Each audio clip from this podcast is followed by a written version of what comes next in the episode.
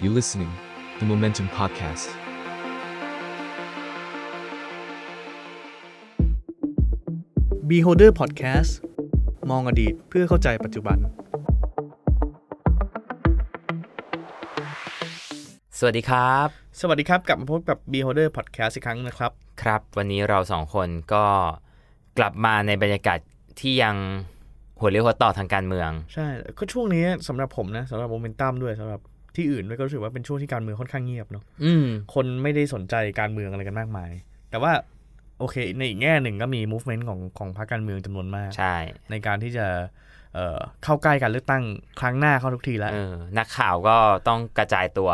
ใช่ ไป ใช่ ตามผู้สมัครต่างๆ เมื่อเมื่อสัปดาห์ที่ผ่านมาครับพอดีผมอยู่ทำเนียบรัฐบาลพอดี ครับ ก็ นักข่าวก็ไปสัมภาษณ์นายกนายกก็บอกว่าทำไมนักข่าวน้อยจังเลย อ๋ออ่าใช่ เออนักข่าว เพ ก็ ราะ บ ว่า อกว่าไปไป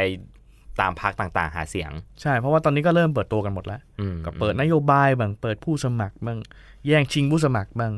หรือว่าเปิดตัวแคนดิเดตนายกบ้างอะไรเงี้ยนะฮะก็ก็มีมีทุกภาคการเมือง ก็ยังมีข่าวการเมืองให้ติดตามอยู่เรื่อย ใช่ ๆ แต่ว่ากระแสถือว่ายังเงียบกว่าที่ที่เราคาดว่ามันจะเป็นเนาะ ใช่ครับใช่ครับ อืม ผมว่าก็ก็ก็ยังถือว่าเงียบเนาะอืม ก็มีเวลาครับไม่เป็นไร ใช่ แต่ว่าในช่วงเวลานี้เนี่ยพอพอใกล้เลือกตั้ง ก็หลาย ๆ คนก็ยังอยากจะฟังอะไรที่มันเกี่ยวกับการเลือกตั้ง อืม การเมือง ใช่ วันวันเนี้ยเรามีเรื่องหนึ่งที่ถือว่าเป็นเอ่อจุดสำคัญจุดหนึ่งในประวัติศาสตร์การเมืองไทยที่ไม่ได้ไกลเกินไปด้วย แล้วก็มีสีสันมีความน่าสนุก ครับ เราจะพูดถึงอดีตนายกรัฐมนตรีคนหนึ่งของไทย อืม ที่แม้จะดำรงตำแหน่งไม่นาน ฮะ แต่ก็มีเป็นตำนาน ตำนาน ให้ให้กับหลาย ๆ เรื่องเหมือนกั ครั น บ คือ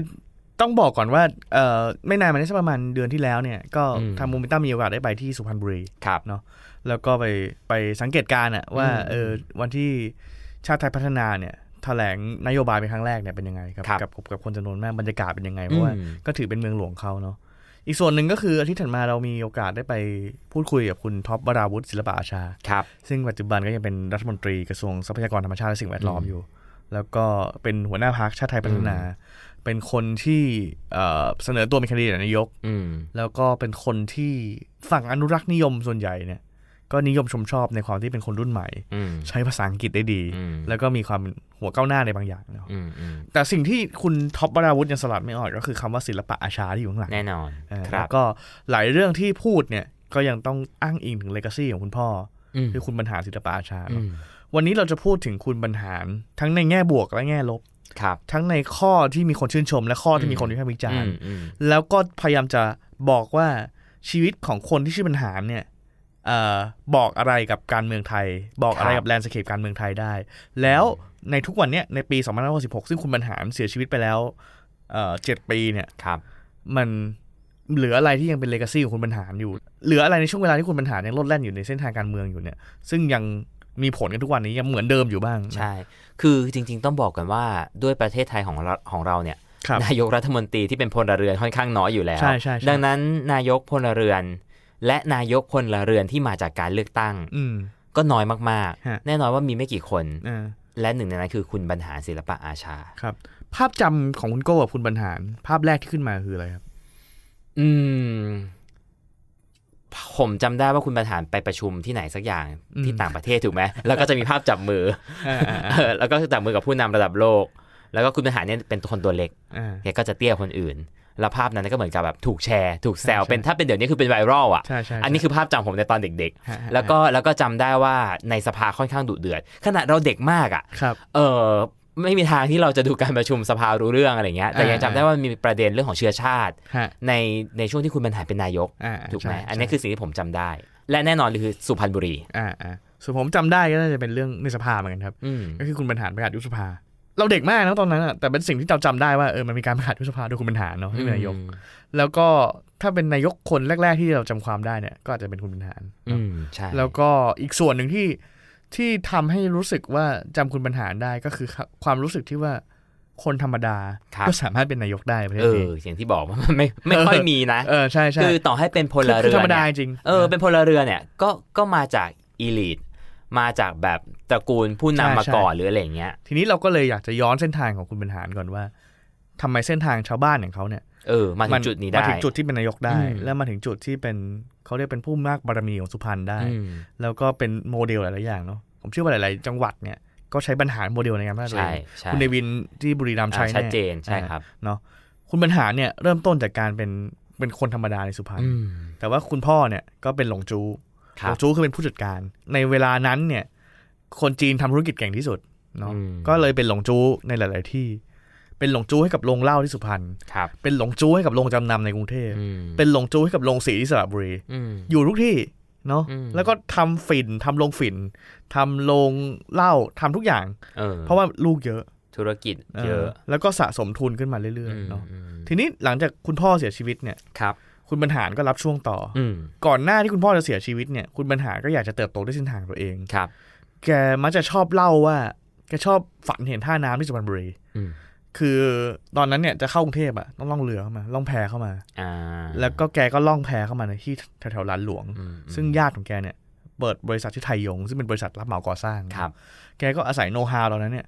ก็เปิดบริษัทรับเหมาก่อสร้างของแกเองบ้าง อืม สุดท้ายเนี่ยเลยเป็นบริษัทก่อสร้างชื่อสหศรีชัย ครับ ซึ่งเป็นบริษัทก่อสร้างที่ใหญ่มากนะฮะในช่วง อืม เวลาประมาณ 50-60 ปีที่แล้วเนี่ยหลังจากนั้นเนี่ยพอคุณพ่อเสียชีวิตเนี่ยแกก็รับสองบทบาทคือเป็นหลงจู้ อืม รับช่วงต่อจากคุณพ่อด้วย ครับ แล้วก็ ทำธุรกิจ บริษัท ตัวเอง ก่อสร้างของตัวเองด้วย อืม แล้วก็สะสมทุนเรื่อยๆ ทีนี้สิ่งที่ผมได้จากการไปดูพิพิธภัณฑ์มังกรสร้างชาติของคุณบรรหารที่สุพรรณที่เป็นมังกรใหญ่ๆหลังศาลหลักเมืองเนี่ย ก็จะเห็นว่าสองอย่างที่แกภูมิใจมาก ๆ ก็คือการที่เป็นคนไทยเชื้อสายจีน อืม เนาะและอีกอย่างก็คือการที่คนไทยเชื้อสายจีนที่มั่งคั่งแล้วเนี่ย วิธีคิดของคนไทยเชื้อสายจีนในในข้าบดีในจังหวัดต่างๆเนี่ยก็คือการให้คืน อืม เนาะ คุณบรรหารก็เลยพอเริ่มร่ำรวยจากการทำธุรกิจก่อสร้าง ก็เลยเริ่มให้คืนเริ่มสร้างโรงพยาบาล เริ่มสร้างโรงเรียน เริ่มสร้างนู่นสร้างนี่ ครับ จนสามารถสร้างบารมีจากการให้ อ่า ในจังหวัดสุพรรณบุรีได้ อืม ดูแล้วก็ยังไม่ไม่ไม่ค่อยเข้าใกล้การเมืองใช่ไหม ใช่ หรืออย่างมากก็อาจจะไม่น่าจะแค่ท้องถิ่น ใช่ใช่ เออบ รรหารเข้าสู่การเมืองระดับชาติยังไง อันนี้ก็เป็นเป็นเรื่องที่น่าสนใจเหมือนกัน ครับ คุณบรรหารเข้ามาครั้งแรกเนี่ยก็คือหลังเหตุการณ์ 14 ตุลา อืม ตอนนั้นเนี่ยต้องบอกว่าประเทศไทยเนี่ยเราพูดกันมาหลายตอนแล้วว่าเป็นประเทศเป็นช่วงเวลาที่เอ่อเปิดที่สุด ใช่ เพราะว่าเราอยู่ใต้เผด็จการมานานมาก เออเป็นช่วงที่เกิดนักการเมืองใหม่ เออ ๆ ในยุคนั้นเยอะมาก ใช่ใช่หลายคนก็เลยตั้งคำถามว่า เอ๊ะ แล้วพอมัน 14 ตุลาหมดไปเนี่ย มันจะไปยังไงต่อ ครับ ก็เลยมีสิ่งที่เรียกว่าสภาสนามม้า ก็คือ ม มีการเลือกสมัชชาแห่งชาติเนาะตอนแรกก็คือมีการคัดเลือกรายจังหวัดก่อน ก็หา ครับ จากคนที่เอ่อทำคุณประโยชน์ อื มี มอืม ชื่อเสียงในแต่ละจังหวัดอยู่แล้วเนี่ยก็มานั่งรวมกันแล้วก็เลือกกันเอง คล้ายๆ กับสอนช ใช่ใช่ อืม ก็เลือกกันในรอบแรกก็นั่งที่สนามม้าเนาะแล้วก็ สนามม้านั่หงลังเลิ้งเหรอ จากนั้นสนามม้านั่งเลิ้งครับ แล้วก็เอ่อหลังจากนั้นเนี่ยก็เลือกกันเป็นสภาที่เป็นอย่างชาติ า จำนวนหนึ่งเนาะพอหมดหมดสภาที่เป็นอย่างชาติแล้วเริ่มเข้าสู่วาระปกติแล้วมีการร่างรัฐธรรมนูนสองห้าหนึ่งเจ็ดเสร็จแล้วเนี่ยซึ่งคุณบรรหารก็ไปร่างรัฐธรรมนูนด้วยนะ อืม แกก็ไปเป็นวุฒิสภา า ก็คือได้ตอนนั้นวุฒิสภามาจากการแต่งตั้งเนาะ ครับ ทีเนี้ยพอแกเป็นวุฒิสภาคือคืออ่ะไล่ลำดับขั้นมา ก็คือหนึ่งก็คือเป็นคนที่สร้างชื่อเสียงสะสมบารมีในจังหวัด ก็มา แล้ว เป็นผู้แทน แล้วก็มาเป็นสมัชชาแห่งชาติ ครับ ซึ่งมาจากการเลือกของในจังหวัดเนาะ อืม แล้วก็ทีเนี้ยอันนี้ก็ยังไม่ได้มาจากประชาชนเนาะเพราะมัน อ่ามั นมันยังเลือกกันเองอยู่ ใช่ ทีเนี้ยหลังจากนั้นก็มาเป็นเอ่อ ส คน นช เป็นสอนอช อืม แล้วก็ร่างรัฐธรรมนูญสองห้าหนึ่งเจ็ด ครับ ทีนี้จบแล้วเอ่อแทนที่จะกลับไปทำธุรกิจต่อ เออก ลับไปอยู่ในเอ่อบ้านกลับไปบ้านเกิดที่สุพรรณต่ออ ม ไม่ไปต่ออ ม แกก็ไปด้วยการเป็นวุฒิสมาชิก อืมซึ่งในตอนนั้นน่าจะเป็นการแต่งตั้ง แต่งตั้งใช่ ครับ แต่สิ่งหนึ่งเนี่ยที่แกบอกว่าแกไม่ชอบเลยในการเป็นวุฒิสมาชิกอะ อืม ก็คือแกโดนพวกสสอะบอกว่าเฮ้ยสวพวกเนี้ยไม่มีคนเลือกมาหรอก อื แล้วมาทำตัวแบบเออชี้นิ้วสั่ง สั่ง อ่า นู่นสั่ง มีนี่หน้าที่ใน ใหญ่ การ โต วิพากษ์ ใช่ กฎหมายต่างๆ ได้ แต่ใครเลือกคุณมา ไม่มี อ่า แกก็เลยรู้สึกว่าถึงเวลาละที่จะต้องเป็นส มา สเอง เป็นตัวแทนของประชาชนโดย ใช่ ตรง ใช่ อืม ทีนี้ในเวลานั้นเนี่ยก็เป็นช่วงเวลาที่พรรคชาติไทยเนี่ยเพิ่งเกิ ครั ด บ เนาะ อืมอืม พรรคชาติไทยเราเราก็พูดกันหลายตอนแล้วว่าเป็นพรรคของพวกทหาร ใช่ เป็นพักของซอยราชครูเป็นพัก อ่า ของคุณประมาณในเลขสาร เป็นพักของคุณชาติชายชุนวัฒนอืม คุณบรรหารก็เลือกเข้ามาในพักนี้ การที่แกเป็นเป็นนักธุรกิจรับเหมาก่อสร้างเนี่ยทำให้รู้จักกับพวกทหารเยอะ อืม แล้วก็เลยได้รับการชักชวนเข้ามาเข้ามาที่พักชาติไทยเนาะ อืม แล้วก็มาตอนแรกด้วยความที่แกสะสมทุนแกมีทุนเยอะอยู่แล้วเนี่ย เป็นรองเลขาธิการพรรค ก็เป็น เล นาย ยทุนน่ะพูด เออเป็น ง่ายๆเป็นานนาย ย ทุ ทุ น น พรพร ร ร ค ค ใช่ใช่ อืม แล้วก็แกอาศัยการเรียนรู้ทางทางการเมืองเนี่ย ครับ ด้วยการใกล้ชิดกับคุณชาติชายชุนวัน อ่า ก็เลยเติบโตทางการเมืองได้เร็ว อืม แต่หลังจากนั้นเนี่ยก็เกิดเหตุการณ์ 6 ตุลาที่เรารู้กันแล้วแล้วแล้วก็เอ่อฝั่งของนักการเมืองเนี่ยก็ห่างหายไปนาน อืม กลับมาอีกทีก็คือปี 2523 ครับ รัฐบาลเปรม ช่วงที่เริ่มเริ่มเป็นเอ่อเขาเรียกว่าอะไรนะเป็นการผสม ใช่ใช่ ระหว่างระหว่างรัฐบาลทหารกับรัฐบาลพลเรือน ใช่ใช่ อืม คุณบรรหารก็เลยได้เป็นรัฐมนตรีเกษตรเลย โอ้ ก็ต้องดูว่าต้อง เร็ะ มีบารมีเยอะขนาดไหนเนาะ เออ เนาะนั่นทำให้ให้ให้คุณบรรหารเนี่ย มีความใกล้ชิดกับพลเอกเปรม อืม ค่อนข้างมากเนาะแต่ถามว่าการเป็นรัฐมนตรีเกษตรของของของคุณบรรหารเนี่ย มันเอ่ออยู่ได้นานไหมก็ไม่ อืม คุณปัญหานี่มีอุปสรรคอย่างหนึ่งคือแกเรียนไม่จบ แกไม่ได้เรียนจบปริญญาตรีเหมือนคนอื่นในเวลานั้นนะ อ่า แกจบมัธยมปลาย จริง ๆ ในยุคนั้นอ่ะ คนทั่วไปไม่ได้เรื่องแปลก ใช่ แต่พอมันไปอยู่ในในสังคมระดับสูงอยู่ใน เป็นรัฐมนตรีอะ เออเป็น เออ เป็นเป็นแบบนั้นเนี่ยมันก็เลยเป็นที่วิพากษ์วิจารณ์ ใช่ แล้วก็รัฐธรรมนูญเนี่ยเขียนไว้ว่า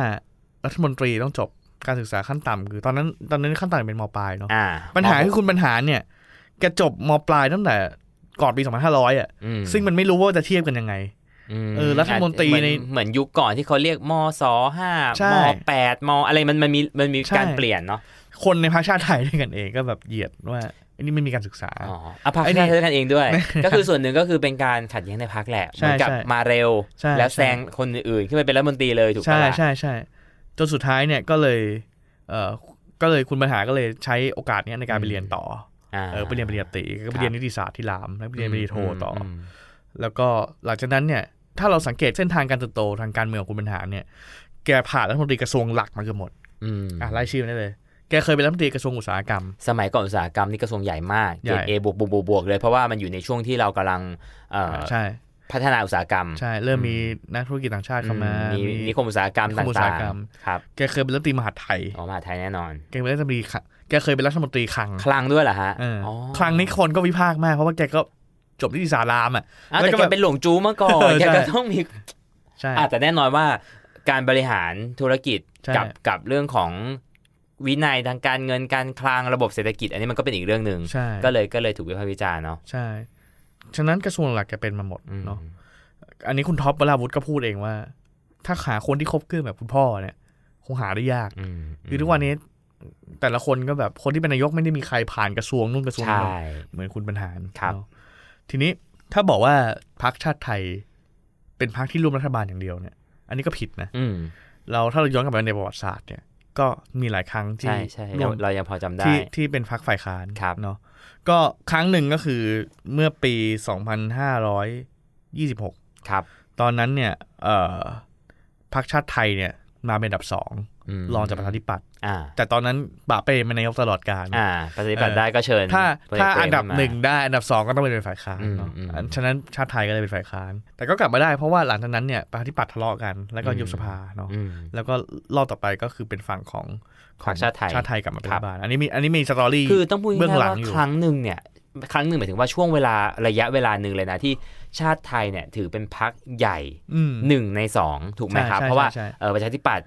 ยืนหนึ่งอยู่แล้ว แล้ว ครั ก็ บ พรรคพรรคชาติไทยก็คือเป็นอันดับสอง ครับ เออถ้าถ้าน้องๆเด็กๆเดี๋ยวนี้รู้จักชาติไทยพัฒนาอาจจะมองว่ามันเป็นพักขนาดเล็ก ใช่ แต่ครั้งหนึ่งเนี่ยชาติไทยยิ่งใหญ่มาก ใช่ แล้วเหมือนเหมือนกับเพื่อไทยกับประชาธิปัตย์หรืคอรับ เพื่อไทยกับพลังประชารัฐในในยุคเนี้ยก็คือเขาตีคู่กันมาตลอด สลับกันเอ่อจัดตั้งรัฐบาลใช่ไหม อ่ะครั้งที่สองที่เราจะพูดถึงนั่นก็คือครั้งที่ชาติไทยใหญ่มากๆ เออ ครั้งที่คุณคุณบรรหารเกือบจะได้เป็นนายก ครับ ก็คือปี 2535 อืม แต่ทีเนี้ยมันก็มันก็มีปัญหานิดหน่อยคือชาติไทยในเวลานั้นเนี่ยเขาเป็นเขาอยู่ในในฝั่งของที่เชียร์คุณสุจินดาคาประยุทธ์ขึ้นเป็นนายก อ่า ซึ่งมันเพิ่งมี ใช่ เหตุการณ์ เขาบอกว่า สมนธมินไป มันแบ่งกันพักเทพพักมาร ครับ พักพักชาติไทยก็เลยอยู่ฝั่งพักมาร อืม เพราะว่าเชียร์สุจินดา อืม ประชาธิปัตย์เป็นฝ่ายที่ล้มสุจินดาก็เลยเป็นพักเทพ ซึ่งนั่นก็เลย ตอนนั้นก็เลย สาหตุ เป็นเป็นฝ่าย ให้ ค้าน คุณชวนได้เป็นนายกรัฐมนตรีในสมัยแรก ใช่ ถามว่ามันมีผลงานในสมัยนั้นไหมที่ชาติไทยเป็นฝ่ายค้านได้ดี ครับ ก็จะมีผลงานคุณเนวินชิดชอบ ม ซึ่งออกมาแฉเรื่องสก4.01 ของคุณสุเทพเทือกสุบรรณ อ่า ใช่ อันนี้ดังมาก อั นะ นี้ก็ก็ก็เนี่ยผลงานของชาติไทย เออ แสดงว่าเขาก็เป็นพักพักฝ่ายค้านที่ คุณเนวินก็ ดีะ อยู่ชาติไทยมาก่อนเหรอครับ ใช่คุณเนวิน อ๋อ คุณเนวินเริ่มจากที่ชาติไทย อ๋ออ ม ชาติและและตอนที่พลเอกชาติชายได้เป็นนายกนั่นคือพรรคชาติไทยถูกไหม ใช่ เพราะครั้งหนึ่งก็เท่ากับว่าพรรคชาติไทยเองเนี่ยเขาได้มีนายกรัฐมนตรีมาแล้วก่อนหน้านี้ก็คือพลเอกชาติชาย ใช่ใช่ใช่ อืม ก็สุดท้ายแล้วเนี่ยมันเกิดเหตุการณ์ที่สปกรใช่ไหมชาติไทย ใช่ครับ มา แล้วก็ทำให้คุณชวนต้องยุบสภา เออ นะครับ อันนั้นคือตอนนั้นน่ะผมเด็กมาก ครับ ก็แน่นอนอย่างที่บอกว่าเราก็ไม่ได้สนใจการเมืองแต่เรื่องเนี้ยก็เป็น อืม Talk of the Town ขณะที่ว่าเราเด็กเรายังเรายังรู้ว่า ใช่ มันมีเรื่องทุจริตอะจำ ใช่ ได้ว่าเหมือนกับอ่ะถ้าเราอยู่ในโรงเรียนเนี่ยมันก็เป็นเรื่องที่ครูยกตัวอย่างถึงเรื่องการแบบ ทุจริตครั้งยิ่งใหญ่ อ่า ของอ่ะก็พูดได้ว่าตอนนั้นคือคุณสุเทพเทือกสุบรรณ ฮะ นะฮะแล้วก็จจนสุดท้ายก็ต้องยุบสภาคุณชวน ซึ่งเอ่อแม้จะมีคนสนับสนุนคุณชวนจำนวนมากในขณะนั้นก็ตาม อืม แต่เรื่องเนี้ยมันมันร้ายแรงมาก จนในที่สุดก็คือต้องยุบสภาไป เลือกตั้งใหม่ถูกไหม ใช่ ถ้ายุบสภา เลือกตั้งใหม่แล้วก็คุณบรรหารได้เป็นนายก อืม อืมตอนนั้นเนี่ยมันเฉือนกันไม่กี่เสียงเอง ครับ ชาติไทยเนี่ยอันดับหนึ่งได้เก้าสิบสอง อืม เอ่อประชาธิปัตย์อันดับสองได้แปดสิบหก โอ้ ห่างกันหกเสียง น้อยมาก แล้วก็เหมือนกับเวลารวมเสียงกันตั้งรัฐบาลอะขาด ครั กับ นไปหนึ่งถึงสองเสียง อ่า แต่คุณชวนเนี่ยเขาบอกว่าเขายืนในหลักการ ครับ คนได้ที่หนึ่งต้องจัดตั้งรัฐบาลก่อน คุณบรรหารก็เลยต้องเป็นนายก ซึ่งอันเนี้ยเราไม่รู้นะว่ารอบเนี้ยจะเป็นยังไง หรือว่ารอบที่แล้วไม่ได้ใช่อย่างนี้ไม่ใช่อย่างนี้ใช่ปะ เออก็ แต่ว่ารอบรอบเนี้ยเดี๋ยวเดี๋ยวมีลุ้น มันมันเล่าได้ครับ เรื่องที่มันผ่านไปแล้วมันเล่าให้เป็นแบบนี้ได้อยู่ แล้วแต่ตอนที่ตอนที่เขาจัดตั้งรัฐบาลเราก็ไม่ได้อยู่ในเหตุการณ์ไง เออ ถูกไหม เออ เราเราก็ไม่รู้ ใช่ใช่ อ่ะเอาเป็นว่าตามนั้นละกัน ใช่ใช่ เออ แต่ว่ามันก็มีปัญหานะ คือมันพอมันห่างกันไม่เยอะอะ ใช่ ก็เสียงปริ่มน้ำไง เสียงบิมน้ำใช่ อืม แล้วก็มันเป็นการเมืองในยุคยุคก่อน Y2K แล้วกัน ครับ ยุคก่อนรัฐธรรมนูล40นะมันก็จะมี เอออ อะไรอย่างเงี้ย การเมืองยุค วๆ 90นะอัน เอ เนี้ย อ เออ มันก็จะแบบมีย้ายข้ามขั้วมันก็ ครับ จะมีแบบซื้อตัว อื มันก็จะมีแบบ อื ภายในคอรมอเกิดไม่พอใจกัน ครับ เกิดตำแหน่งรัฐมนตรีไม่พอแย่งกันเป็นรัฐมนตรีกระทรวงเกรดเอเกรดบีอะไรเงี้ย ก็เลยทำให้รัฐบาลของคุณบรรหารนี่อยู่ไม่นาน อยู่ไม่นานใช่ แต่ว่าคุณบรรหารในรัฐบาลที่ไม่นานเนี่ย อืม ไอ้สามแปดเนี่ย อืม ก็ฝากมรดกที่สำคัญไว้คือรัฐธรรมนูล ใช่ สองห้าสี่ศูนย์ ใช่ใช่ ซึ่งคุณบรรหารบอกว่าเออถึงเวลาต้องปฏิรูปการเมืองแล้ว อืม แล้วก็ทำให้เอ่อรัฐธรรมนูล40 ที่ทุกคนบอกว่ารัฐธรรมนูลที่ดีที่สุดเนี่ย ครับ ก็มีมีมาจาก แล้วก็ ฝีมื เป็ อน คุณ เป็น บ รารหาร กร ฐานของรัฐธรรมนูญในแม้แม้จะถูกฉีกโดยคณะรัฐประหารมาสองสามครั้งเนี่ยก็ก็ยังมีหลักการ แล้วก็มีมรดกที่เป็นที่เป็นหน่วยงานเขาเรียกว่าอะไรนะครับ หน่วยงานองค์กรอิสระ องค์กรอิสระ อยู่อยู่อยู่ทุกวันนี้ แล้วหลังจากนั้นชาติไทยก็ก็เข้าร่วมรัฐบาลเนาะ อืม รัฐบาลคุณทักษิณชาติไทยก็เข้าร่วม ครับตั้งแต่ 2544 แต่พอทักษิณสอง ครับ อ่าพรรคไทยรักไทยแลนด์สไลด์ อืม สามร้อยเจ็ดสิบเจ็ด ไทยไทยไม่เอาใครเลยตั้งรัฐบาลพรรคเดียว ใช่ ผลจากตอนนั้นเนี่ย ก็เลยทำให้คุณบรรหารจับกับพรรคประชาธิปัตย์ ใช่ จับกับพรรคมหาชน อืม บอยคอรการเลือกตั้งในปี2 5 4 9 เดือนเมษายน ใช่ แล้วก็ อืม เลยทำให้ เกิดสุญญากาศทางการดเมืองสุญญทางการเมือง แล้วก็ ใช่ เกิดการรัฐประหาร ครับ 19 กันยาขึ้นเนาะ อีกส่วนหนึ่งก็คือหลังจากนั้นเนี่ย ก็น่าสนใจ ครับ คือมันมีปรากฏการณ์หลังจากการเลือกตั้ง เอ้ยหลังจากการรัฐประหาร 2549 เนี่ย อืม ปีเดียวเนาะ ก็มีการเลือกตั้ง ใช่ ก็มีคนไปถามว่า อืม จะร่วมรัฐบาลไหมเหมือน อืม เหมือนเวลาก่อนเลือกตั้งอย่างเงี้ยก็จะมีคนถามว่า อื จะร่วมกับใคร ถาทุ ไม่ร่วมกับใคร แหละ เอ อ่า อทีเนี้ยบรรยากาศการเมืองมันก็คุกรุ่นเนาะ ครับ มันก็จะมีขั้วที่เป็นพลังประชาชนก็คือพรรค ใช่ พรรคที่สืบมาจาก ก็ ไท คื ย ออ่า ขั้วของคุณสมัครสุนทรเวชคือพรรค ครับ ของทักษิณนี่แหละ ครับ แล้วก็มีขั้วของประชาธิปัตย์ อืม โดยคุณอภิสิทธิ์เป็นคนน อืม ำเนาะทีเนี้ยก็จะมีคนถามว่า เฮ้ย แล้วชาติไทยจะอยู่ขั้วไหน ตอนนั้นเนี่ย คุณบรรหารแกตอบมาคำหนึ่งว่า จะไม่ทำให้ผู้ใหญ่ที่เคารพนับถือกันมานานผิดหวัง เออ ซึ่งทุกคนก็พูดตรงกันว่าคือพลเอกเปรม อ่า แล้วก็แปลว่า ไม่ว่าจะยังไง ก็ต้องอยู่กับประชาธิปัตย์ ก็ต้องอยู่กับประชาธิปัตย์ อืมประชาธิปัตย์ตอนนั้นน่าจะเป็นคุณบัญญัติบรรทัดฐาน ไม่ไม่เราเรียนคุณอภิสิทธิ์ละ เอาเหรอฮะ ตอนพลังประชาชนใช่ไหม ใช่ใช่ อ๋อ อ่าตอนนั้นก็คือก็คือจะไม่ทำให้ผู้ใหญ่ที่เคารพนับถือกันผิดหวัง ก็แสดงว่าอยู่กับประชาธิปัตย์แน่ซึ่งมีคุณอภิสิทธิ์เป็นตัวนำ อืมอืมอืม ปรากฏว่าพอผลเลือกตั้งออกมา พลังประชาชนคะแนนอันดับหนึ่งเนาะสองร้อยกว่าสอง เยอะมาก สามเจ็ดอะไร อืม เงี้ย อืม พรรคที่ร่วมรัฐบาลทันทีคือพรรคชาติไทย เออ ของคุณบรรหาร เออ แล้วก็เอากระทรวงเกรดเอไป ใช่ เออ ก็นั่นแหละครับ มันก็เลยมีคนพูดว่า เฮ้ยเล่นการเมืองเนี้ยปลาไหล แต่อ่ะเป็นมันมันเลยเป็นฉายาของคุณบรรหาร ใช่ ไหมว่า ใช่ ว่าปลาไหล แต่การร่วมรัฐบาลในครั้งนั้นเนี่ย มันก็เลยนำมาซึ่งถ้าใช้คำแบบบ้านเราก็คือแบบชิบหาย อ่าครับ ก็นำมาด้วยความร่วมสลายของพรรคชาติไทย เพ ใช่ ราะ ใช่ สุดท้ายสารรัฐธรรมนูญตัดสินยุบพัก ใช่ เรื่องนี้เนี่ยมันก็มาจากกฎหมายในในสมัยนั้นเนาะ เออ ว่าถ้าคณะกรรมการบริหารพักเนี่ย อืม เอ่อเกิดทุจริตการเลือกตั้ง หรือ ครับ มีคุณสมบัติต้องห้ามเนี่ย อืม ยุบพักเลย เออ อันเนี้ยพลังประชาชนโดน ก็จริง ๆ ก็คือเอาพูดง่ายๆ แล้วก็คิดว่าหนึ่งก็คือใช้กับไทยรักไทยมาแล้วรอบแรก ใช่ ถูกไหม ใช่ ครับ จึงเกิดพลังประชาชน ครับ แล้วก็ยังใช้วิธีเดิม แต่รอบ ใช่ นี้ไม่ได้โดนแค่พลังประชาชน ใช่ อืม ก็มีพวกมีสองพักคือ มัชชิมาธิปไตย อืม แล้วก็พักชาติไทยพัฒนา ใช่ การตัดสินยุบพักเนี่ยเกิดขึ้นในเวลาเดียวกับที่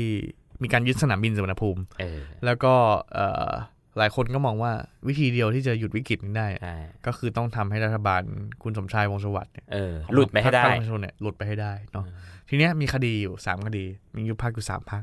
พลังประชาชนโดนยุบมัชชิมาธิปไตยโดนยุบชาติไทยก็โดนยุบ อืม เนาะ ตอนนั้นเนี่ยภาพที่เราเห็นเนี่ย ชาติไทยเนี่ยเป็นพักที่เล่นใหญ่ที่สุด เออ คือมีพิธีปิดพัก เออ มีคุณบรรหารแล้วก็มีคุณท็อปวราวุธ ครับ มีกรรมการบริหารพรรคมีผู้ใหญ่ผู้หลัก อืม ผู้ใหญ่คุณ อืม จองชัยเที่ยงธรรมคุณประพัฒน์โพธสุทน คุณนิกร ครับ จำนงมายืน อืมอืม ข้างหลัง แล้วก็ทำพิธีปิดพัก อืม ร้องไห้ อืม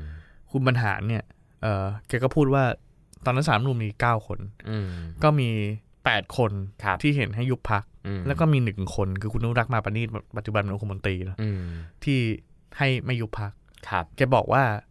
ถ้าเจอสารมูลแปดคนที่ไหน อืม ข้างนอก อืม ก็จะไม่ทัก อื ไม่ไหว อืม ไม่พูดถึงด้วย ครับ ส่วนอีกคนนึงเนี่ยก็ขอขอบคุณมากมาก อืม ๆแสดงว่าแกก็มีความแค้นในนั้นอยู่ ก็ แล้วก็หลาย มี คน ดราม่าอยู่ในระดับหนึ่ง หลายคนก็วิเคราะห์ว่า เออ มันเป็นการยุบเพื่อสั่งสอนหรือเปล่าที่ไปร่วมกับ เออ พลังประชาชน ใช่ เนาะ ไหม ก็ก็ก็มีคนก็มีคนตีความกันได้ คือ นะ คือในมุมเรานะมองในมุมคุณปัญหาจริงๆ แกก็คงเฟลแหละ เพราะว่า ใช่ พรรคชาติไทยเป็นพรรคที่เก่าแก่ ใช่ ถ้าถ้าเทียบแล้วอ่ะสามพรรคอะพรรคใหม่หมดเลยอะ ใช่ เอ่อ ใช่ใช่ พลังประชาชนก็เพิ่งตั้งมาชิมาก็เพิ่งตั้ง สามสิบสี่ปีวันที่ เอ โดน อ ยุบ แล้วแล้วครั้งหนึ่งคือมีนายกรัฐมนตรีมาแล้วถึงสองคน ใช่ แล้วก็ร่วมรัฐบาลมาตั้งกี่สมัยผ่านร้อนผ่านหนาวมาเยอะ ใช่ แต่สุดท้ายมายุบพักกันแบบนี้ ฮะ เออแคนครับ อ่าอันนี้ก็เป็นเป็นเป็นสีสันเป็นฉากชีวิตของคุณปัญหานะ อืม ทีนี้ถามว่าเราฟังมันทั้งหมดเนี่ย มันบอกอะไรเกี่ยวกับการเมืองไทยได้บ้าง มันสอนที่สองสามเรื่อง อืม เอ่อเกี่ยวกับสัจธรรมในการเมืองไทย ซึ่งมันอาจจะเป็นข้อดีหรือข้อข้อเสีย อันนี้วิพากษ์วิจารณ์กันได้ ครับ ข้อที่หนึ่งก็คือการบอกว่านักการเมืองไทยในการเข้าสู่เส้นทางอำนาจ อืม ถ้าทันทำให้ถาวรทำให้ อืม ยั่งยืน ต้องมีทุนในระดับหนึง ใช่ คุณบรรหารเนี่ยเข้ามาในช่วงเวลาที่สะสมทุนจนค่อนข้างร่ำรวยมากๆแล้ว ครับ แล้วก็ตอนที่คุณบรรหารเป็นสสช่วงปลายๆเนี่ย อืม แกมีทรัพย์สินเยอะมากนะ อืม น่าจะอยู่ในระในระดับประมาณคุณธนาธรตอนเนี้ยคืออ ม หลักสองสามพันล้านบาทอะ ครับ จากบริษัทก่อสร้าง แล้วก็ไอการที่แกรวยมากๆ เนี่ย มันทำให้แกมีบารมีจนกลายเป็นจากเดิมที่มันเคยเป็นพักของทหารเคยเป็นพักอะไรเงี้ย เออ สุดท้ายแกกลายเป็นเจ้าของพักได้ เออ เออเป็นพักของแกได้อะแล้วก็เป็นเจ้าของพักกันยาวนาน จนมาถึงทุกวันนี้แม้ ใช่ จะแม้จะตั้งพักใหม่ แต่มัน ใช่ ก็รับมรดกมา ใช่ก็ยังเป็นศิลปะอาชาอยู่ เออ ถูกไหมแล้วก็ยังยังอยู่ทุกวันนี้ อันนี้คือคือคือเรื่องของการสะสมทุน ครับ ที่เขาเรียกบอกเป็นกระสุนเนี่ยนะก็ อืมอื คุณบรรหารก็จะมีกระสุนที่ค่อนข้างมั่นคงเหนียวแน่น อืม สองคือเราพูดถึงเรื่องของการสร้างการเมืองแบบท้องถิ่นนิยม ครับ เออสุพรรณบุรีเนี่ยไม่ว่าใครก็แล้วแต่ปฏิเสธไม่ได้ว่าถนนหนทางน่าจะ เออ ดีที่สุดในประเทศไทย แล้วแล้วไม่ได้เพิ่งพูดไม่นานเนี้ยคือแบบถูกพูดมันถึงอย่างยาวนาน ตั้งแต่ ใช่ แบบก่อนคุณบรรหารเป็นนายกอีก ใช่ อืม แล้วก็ผมคิดว่าสุพรรณน่าจะเป็นเป็นจังหวัดเดียวในประเทศไทยเนาะที่มีหอเกียรติยศนายก ใช่ บรรหาร ใช่ คือโอเคแหละจังหวัดอื่นไม่มีหอเกียรติยศนายกบรรหารไม่ได้ แต่ว่าสุพรรณบุรีน่าจะเป็นจังหวัดเดียวที่มีหอเกียรติยศ มี เกียรติยศ มี ของ ความ นายก ภูมิใจใน เออ ในความเป็นคนสุพรรณบุรีของ ใช่ คุณบรรหารมากๆ คือที่จังหวัดตรังก็ไม่ได้มีหอเกียรติยศของคุณชวน ใช่เชียงใหม่ไม่ได้มี ไม่มี ของคุณทักษิณแน่นอน สร้างไม่ได้โดนทุบแน่นอน หรือว่าจังหวัดสงขลามีไหมก็อาจจะมีแบบ เป็นชื่อหรือเป็นอะไรบางอย่าง แต่ว่าไม่ได้แบบเออคุณคุณเปรมก็ไม่ได้สร้างอะไรให้สงขลาเป็นขนาดแบบ ใช่ เออคน ใช่ สงขลา ใช่ ภูมิใจอะไรเงี้ยเนาะ อืม แต่ว่าโอเคมันภูมิใจแน่เป็นนายกคนสงขลาแต่ว่าคุณบรรหารเนี่ยสำหรับ อืม ผมรู้สึกว่าคนคนสุพรรณเนี่ย น่าจะถึงแม้จะเป็นคนรุ่นใหม่ก็แล้วแต่ก็รู้สึกว่า อืม รู้สึกดีที่มีคุณบรรหาร ก็ สร้าง ถ้าใช้คำง่าย ๆ ก็เหมือนกับเป็นบิดา สร้าง เป็นบิดาแห่งสุพรรณบุรีอะอะไร สามารถส อย่เย ร้างโครงสร้างพื้นฐาน เอ ห อ ลายๆอย่างถนนหนทางดีน้ำไหลไฟสว่าง ครับ เอ่อมีหอบรรหาร อืม มีศาลหลักเมืองที่ใหญ่โตมาก อืม มีพิพิธภัณฑ์มังกรสร้างชาติ ครับ มีโอ้โหคนไปเที่ยวสุพรรณกันเยอะมาก อืม ด้วยส่วนหนึ่งก็คือการพัฒนาของคุณบรรหาร ครับ ก็คือการสร้างการเมืองท้องถิ่นนิยมที่เราบอกแล้วว่า อืม เป็นโมเดล ก็นำมาสู่เนี่ยบุรีรัมย์เนี่ยก็เห็นชัดใน เป็น ในสมัยหลัง ใช่ เป็นโมเดลให้หลายๆจังหวัดทำเนาะแล้วก็เพิ่งคุยกับทุนท็อปวราวุธมาไม่นานมานี้ ถ้าถามว่าการที่สุพรรณเจริญงอกเงยเนี่ยมันเกิดจากอะไร มันมีมันจะทำยังไงให้จังหวัดอื่นเป็นแบบสุพรรณคุณท็อปก็บอกว่าเออมันไม่ได้มันไม่ได้งอกงามเพียงช่วงเวลาหนึ่ง อืม หรือว่าทำอะไรสักแป๊บหนึ่งแต่มันเกิดจากการความพยายามทำอย่างต่อเนื่องต่อเนื่องต่อเนื่องไปเรื่อย อืม ๆคุณปัญหา อืม ไม่หยุด อืม ก็พยายามจะดูแลตลอดเวลาเนาะส่วนที่สามก็คือการเป็นคนเอาจริงเอาจังเนาะ ครับ เออเราเคยพูดในตอนของรัฐธรรมนูน40 แล้วว่า ถ้าไม่ได้คุณบรรหารเนี่ยรัฐธรรมนูน40 ก็เกิดยาก อืม เขาบอกว่าคุณบรรหารเนี่ยออกแรงเยอะที่สุดในการที่จะไป อืม พูดกับนักการเมืองรุ่นเก่า ครับ ซึ่งเขาไม่เข้าใจว่าทำไมต้องมีองค์กรอิสระ เออ เขาไม่เข้าใจว่าทำไมมันต้องมีปาร์ตี้ลิสต์ เออ เออ ทำไมต้องมีการเลือกตั้งสว ใช่ใช่คือแก แล้วมันจะถ่วงดุลได้ยังไงถูกไหมฮะในมุมมอใช่งใช่ คนรุ่นเก่า แล้วแกใช้แรงเยอะมากในการคอนวินส์ให้คนอย่างคุณสนอเทียนทอง มม คนอย่างคุณสมัครสุนทรเวชที่งเป็นนักการเมืองรุ่นเก่าเนี่ย ครับ เข้าใจว่าทำไมถึงต้องการการปฏิรูปการเมือง เออ เอออีกส่วนหนึ่งก็คือเรื่องของความเอาจริงเอาจังในเรื่องของการการเกษตรเนาะ ครับ ผมจำได้ผมดูรายการของคุณพิญโยไตรสุริยะทำมารายการตอบโจทย์ อืม นั้นนั้นปี อืม ห้าสี่น้ำท่วมใหญ่เนาะแกก็สัมภาษณ์คุณบรรหารคุณบรรหารเล่าได้หมดเลยว่าเส้นทางน้ำจากนครสวรรค์ลงมาถึงกรุงเทพเนี่ย ครับ มันเป็นยังไง อืม มันมีคลองอะไรบ้าง มันมีประตูระบายน้ำที่ไหนบ้าง อืม จะกั้นน้ำที่ไหน จะปล่อยน้ำที่ไหน ทำไมสุพรรณน้ำถึงไม่ท่วม อืม เออแกเล่าได้หมดเนาะ ฉะนั้นเนี่ยมันมาจากความเป็นคนเอาจริงเอาจังแน่ๆแล้วก็ ครับ อยู่กับเรื่องนั้นอ่ะโดยฝั่งลึกเนาะ อืม อันนี้ก็เป็นสิ่งที่หลายคนชื่นชมคุณบรรหาร แล้วก็แกก็ผ่านน้ำท่วมใหญ่ตอนปี 38 มา ตอนนั้นก็เป็นนายก อืม มันทำให้แกมีบทเรียนหลายอย่างที่เออมาแชร์ได้ แล้วก็ ตอนนั้นคุณบรรหารน่าจะคุมกระทรวงเกษตรปี54 ครับ แต่ว่าโอเคที่อื่นท่วมหมดสุพรรณน้ำไม่ท่ว ม นะฮะก็อันนี้ก็เป็นเป็นความเอาจริงเอาจังของคุณคุณบรรหารนะครับ แต่สิ่งที่มีคนวิพากษ์วิจารณ์ก็หลายเรื่องนะฮะ อืม การเมืองแบบบรรหารเนี่ย ก็เป็นการเมืองแบบเก่า อืม เป็นการเมืองแบบที่หลายคนใช้คำว่าไม่ไม่มีจุดยืน อืม ไปไหนก็ได้ปลาไหล อืม พวกเนี้ยคุณบรรหารไม่ได้พูดเลยนะ อื ไม่ว่าจะปลาไหลหรือว่าเป็นฝ่ายค้านหรือว่าจะปากแห้งแต่ว่า มันมันเป็นสิ่งที่หลายคน เป็น มอ ภาง พ ว่า จำไปแล้ว เป็น อะ บุคลิกของแก เออ เออ เออ เนาะ คือเหมือน เอ่อ เหมือนเหมือนทุกวันนี้แม้แม้กระทั่งคุณบรรหารไม่อยู่แล้ว เป็นคุณท็อปแล้วอ่ะทุกคนก็มองตรงกันว่า คุณท็อปก็พร้อมที่จะอยู่กับทุกรัฐบาล ใช่ เหมือนกันไม่ว่าจะเป็นพรรคไหนขึ้น คุณ มา ท็อปเนี่ย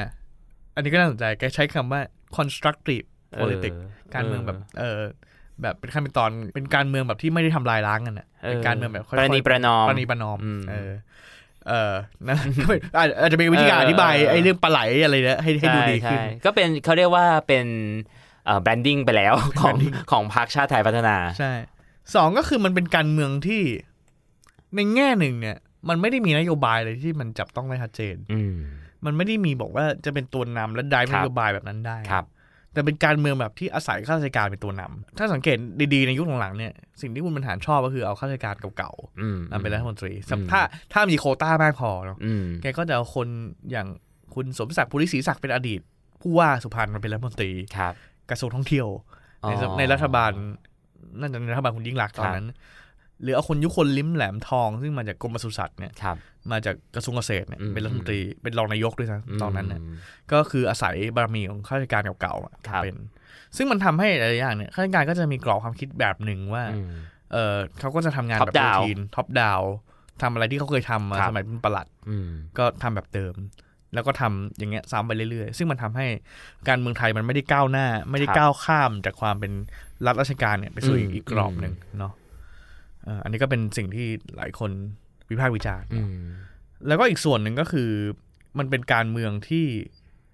ที่คนก็ยังวิจารณ์อะเมื่อกี้เราพูดเรื่องกระสุนแล้วว่า เออ ใช้ มัน เงิ หั น นมาจากการสะมาจากการสะสมทุนก็เป็นการเมืองที่ใช้เงินค่อนข้างเย ครับ อะ ครับ เออมีอยู่ยุคหนึ่ง น่าจะเป็นการเลือกตั้งปี 2554ที่คุณยิ่งรักษณ์เป็นนายกนี่แหละ อืม มีคนบอกว่าพรรคชาติไทยพัฒนาเนี่ยเขาก็วิจารณ์กันนะ ก็คือ อืม ใช้กระสุนเยอะมาก แต่ว่าผลตอบรับไม่ได้ไม่ได้ดีเท่าไหร่ อืม แต่ก็สุดท้ายก็ได้ได้ร่วมรัฐบาลเนอะ ครับ ก็ก็เป็นสิ่งที่วิพากษ์วิจารณ์กันว่าเออมันก็จะเป็นการเมืองที่ยังใช้เงินเป็นตัวนำใช้เงินเป็นตัวตั้ง เพื่อจะให้ได้ผลลัพธ์ที่มากพอแล้วเอาผลลัพธ์นั้นมาต่อรองกระทรวง ครับ แต่ทั้งหมดนี้ไม่ได้เกิดขึ้นที่พรรคชาติไทยพัฒนาที่เดีย เอ ว อ และยังเกิดขึ้นอยู่ในปัจจุบันด้ มัน วย ยังเกิดขึ้นกับทุกพรรค อืม เนาะไม่ว่าจะฝ่ายเอ่อคุณจะพูดว่าเป็นประชาธิปไตยก็ได้คุณจะพูด ครับ ว่าเป็นฝ่ายเผด็จการคุณจะพูดว่าเป็นการเมืองแบบเก่าบ้านใหญ่อะไรก็แล้วแต่เนี่ย อืม มันก็ยังมีความพยายามในการใช้แบบนี้อ อื ยู่ ม ในการที่จะทำการเมืองให้ให้สามารถต่อรองได้มาก เอ ที่สุด อ คือสุดท้ายการเมืองไทยเนี่ยมันก็ยังก้าวไม่ไม่พ้นเรื่องพวกนี้ ซึ่งซึ่งมันก็ผิดจากความเป็นพรรคการเมืองที่ว่าด้วยเรื่องอุดมการณ์จริง ใช่ ๆ ใช่ เหมือนเหมือนที่เมื่อ ไม่กี่วันก่อนคุณอภิสิทธิ์ อ่ๆ มามามาวิพากษ์วิจารณ์เรื่องนี้แล้วก็แล้ว ค ก็ รับ มีการพูดถึงพรรคก้าวไกล ครับ กับพรรคประชาธิปัตย์ว่าเป็นแบบสองพรรคการเมืองสองสถาบันทางการเมืองที่แบบ อยู่ด้วยอุดมการณ์ เป็นสถบันเงที่สุดเออ เออ ไม่ได้มี อะไรอย่างเงี้ย เจ้าของ อะไรแบบนั้น อ่าๆ ก็ก็ส่วนหนึ่งก็ถูกต้องอ่ะ เพราะว่า ครับ พักที่เหลือหรือหรือหรือพักทั้งหมดเนี่ยก็ก็ยังขับเคลื่อนด้วยด้วยกลไกของธุรกิจ ใช่ ของการต่อรองกัน ใช่ ค่อน ใช่ ข้างมากมากกว่าคำว่าอุดมการณ์ ใช่ อืม โอเค ทั้งหมดเนี่ยอยากจะชวนมองย้อนกลับไปในอดีต ตั้งแต่คุณเส้นทางคุณบรรหารขึ้นมา เส้นทางของประชาติไทย เส้นทางของประชาติไทยพัฒนา แล้วก็จนถึงวันเนี้ย อืม จะเห็นว่าการเมืองไทยก็ไม่ได้เปลี่ยนอะไรไปมาก ใช่ มันก็ยังเป็นรูปแบบคล้ายๆเดิม ยังมีคนที่โตจากการสะสมทุน อืม ยังมีคนที่อาศัยอำนาจบารมีในการต่อรอง ครับ แล้วก็ยังมีคนที่เป็นเจ้าของพรรค อืม แต่ก็ในแง่หนึ่งก็เรียนรู้ได้ว่า มันก็มีข้อดีบางอย่างของคุณปัญหาในความ อืม ตั้งใจในความที่ทำให้ อืม ท้องถิ่นนิยม แล้วก็ทำให้เอ่อการเมืองไทยพลิกโฉมจากการที่เป็นการเมืองแบบ ที่เราเห็นในสภาน้ำเน่าอะไรเงี้ยมันสามารถที่จะทำให้พื้นที่พื้นที่หนึ่งเนี่ย ครับ มันสามารถเปลี่ยนไปได้เหมือนกันในไม่กี่สิบปี ใช่ ในช่วอายุคนหนึ่ง คือสุดท้ายอะครับก็เป็นเป็นบทเรียน ครับ เป็นสิ่งที่เราให้เรียนรู้เป็นอีกหนึ่งบุคคลหนึ่งละกันที่มีอะไรน่าสนใจ ครับ น่าให้ให้เรียนเรียนรู้ค่อนข้างเยอะ ครับ เออแม้มันจะวนเหมือนเดิมอย่างที่เราบอกในหลาย ๆ EP ของเราอยู่แล้วว่าการเมืองไทยเนี่ยมันวนอยู่อย่างนี้ แต่ผมเชื่อว่าเออถ้าเราได้เรียนรู้ซ้ำๆไปเรื่อยๆอะวันหนึ่งมันก็คงตกตะกอนเนาะ ครับ วันนั้นก็คงจะมาถึง แล้วก็เชื่อว่าการเมืองไทยคงมีโอกาสที่จะดีขึ้นแหละ ครับครับ อืมก็ฝากไว้ครับ เอ่อระหว่างนี้เราอาจจะมีเรื่องของบุคคลที่น่าสนใจในการเมืองมา มาเล่าให้ฟังอีกเรื่อยๆจนกว่าถึงการเลือกตั้งก็ได้เนาะ ใช่ แล้วก็ใครอยากสนใจเรื่องใคร พักไหน แนะน เออเพราะเราเคยเล่าน่าจะประชาธิปัตย์เล่าอะไรเป็นอย่าง ำ งี้ เออ เฉย ฉะนั้น อ่า อยากฟังเรื่องของใครอยากฟังเรื่องของนักการเมืองคนไหน อยากฟังเรื่อง อืม ของประวัติศาสตร์ช่วงไหนท่อนไหนเนี่ยก็เขียนเข้ามาได้นะครับ ได้ครับ แล้วเดี๋ยวเรา